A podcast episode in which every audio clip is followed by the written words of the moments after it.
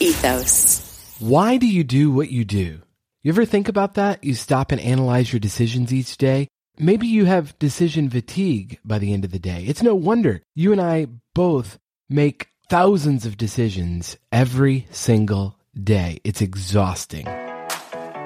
I'm Paul Goldsmith, a creative coach and entrepreneur, and you're listening to the Creative Coach Cast maybe you do something out of habit. Maybe you saw someone else do it and just kind of followed their lead. Steve Jobs famously always wore a black turtleneck to lessen the number of decisions he'd have to make each day and focus on the most critical decisions of his day at Apple. In fact, Jobs once said, You can't connect the dots looking forward. You can only connect them looking backwards. So you have to trust that the dots will somehow connect in your future. You have to trust in something your gut, destiny, life, karma, whatever. This approach has never let me down and has made all the difference in my life. While I don't agree with karma, I do believe knowing your purpose, knowing your why, why were you put on this planet? Why were you given today?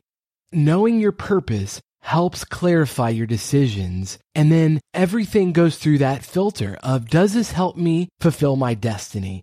there are no guarantees, but the key thing is we keep moving forward. And every day is a new opportunity to make a dent in the world. But we have to turn off the autopilot and be intentional about our choices.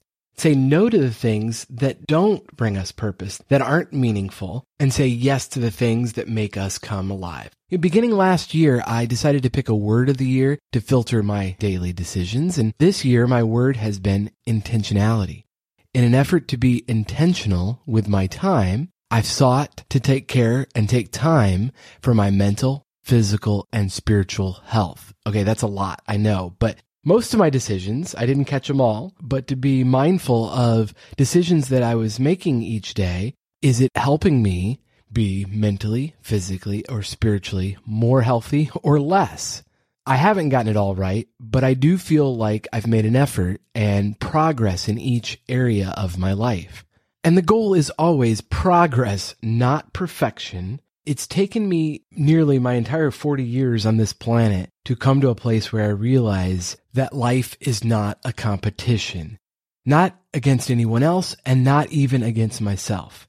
As philosopher Jiddu Krishnamurti said, Real learning comes when the competitive spirit has ceased.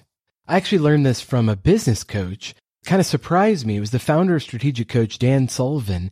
Dan says a future without competition is possible and actually desirable. And he calls it a free zone frontier what he suggests instead is finding out what your unique ability is and then working with other people with different unique abilities and finding new and higher levels to collaborate instead of just competing. That sounds so much more exciting to me.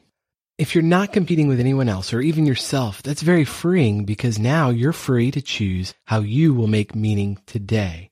Let me ask you, what can you create today or what can you do today that would make your life more meaningful. What's stopping you? Go do it right now. If you need some help, some encouragement along the way, let me know. You can text me at 559 574 3210. Thank you for listening. I'll talk to you next time.